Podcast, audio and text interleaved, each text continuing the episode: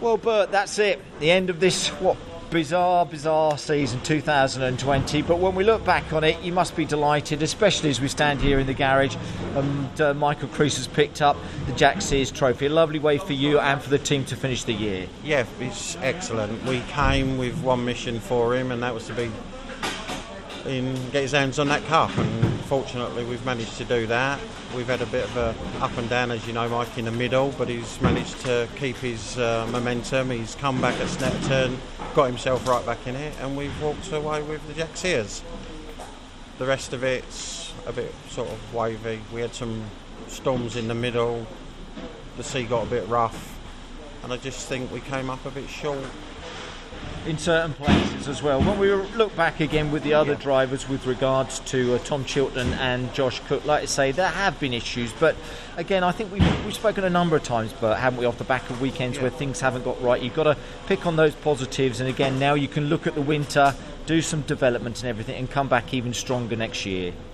Yeah, that's the plan. You know, we what I probably forget is, and most people don't realise, we're only three years into this project. So for us, how well have we done? We've won races, we've been right up there. Josh has gone well, Tom's gone well, Michael's gone home with a trophy again, three years on. Yeah. It's not too bad. That's bad. not bad, is it? it's all? not. Yeah. You know. I know. I was just having a little chat with Rory Butcher, obviously down at uh, yeah, Motorbase and everything, and their first year with their car. But we were saying about the quality of this championship, and you, I think, Bert, know that as much as anybody that the teams are good, the drivers are good. You've got to be on your game right at the very, very top, haven't you, to be successful in this championship? You have, Mike. I think there's a few things when you come to the big bit of this, you need to have all the right people, the right personnel, the right drivers, and the car.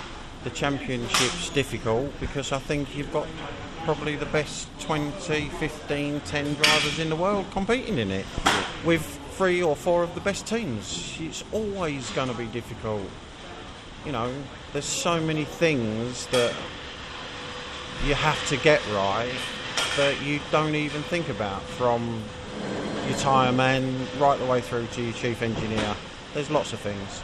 Final question. We've missed the fans. That's uh, the only thing I think that's been missing from this year's British Touring Car Championship. For you, but for yourself now, BTC Racing, the checker flag has come down on this season. What happens to you, to the car, to the teams, to the drivers now? Because you've got a lot of work, I think, to fit in before we think about a normal, hopeful year starting towards the end of March, early April next year. Yeah, we've we're going to go home now, sit down, and and look at all of it. The crowd thing has been bitterly disappointing. You know, we have a lot of supporters. Michael Crees's support frame network has gone from strength to strength. The teams has gone from strength to strength. We've launched a media platform that's gone far, far better than I ever envisaged. And I think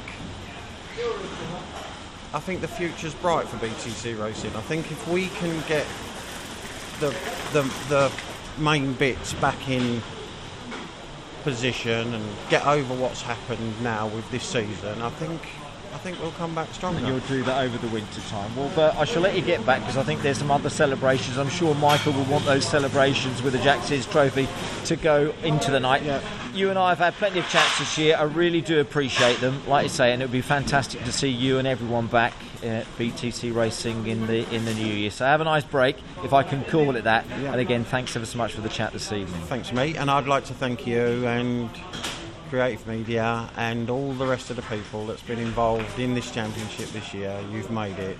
As you said, without the crowd, without all that, you guys have kept all the news, all of the things that those spectators and sponsors and people want. And we can't thank you enough for that. I say, well, it's our pleasure and it's been lovely to have been involved. But thanks ever so much indeed. Thank, thank you. you.